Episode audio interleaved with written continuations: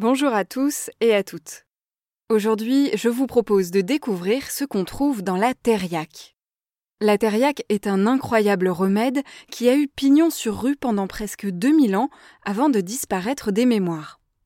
Née au 1er siècle avant Jésus-Christ, elle a d'abord été pensée pour agir comme un antipoison, puis a finalement été conseillée pour un nombre incalculable de maladies épilepsie, asthme, problèmes digestifs, problèmes urinaires, problèmes de peau ou encore de sommeil. Ce qui la rend hors du commun à nos yeux, c'est sa composition, aux allures de potion magique. Un mélange hétéroclite de pas moins de 74 substances. Car la thériaque est un véritable condensé de nature. Il me faudrait d'ailleurs plusieurs épisodes pour vous présenter en détail tous ces ingrédients. D'autant plus que sa recette peut varier en fonction des lieux et des époques. Je vous présente donc ici les principaux ingrédients.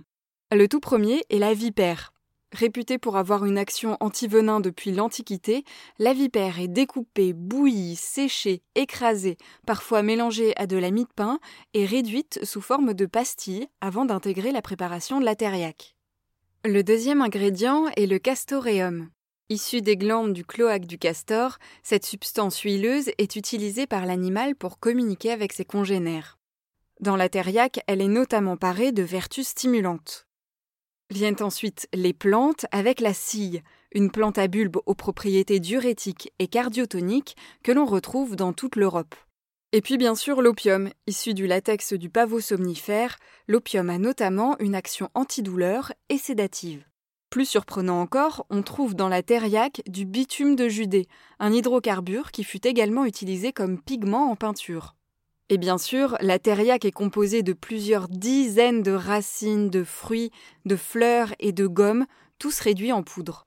Car la préparation de la thériaque ne s'arrête pas là. Cette poudre est ensuite mélangée à du miel blanc, du vin de grenache et de la térébenthine.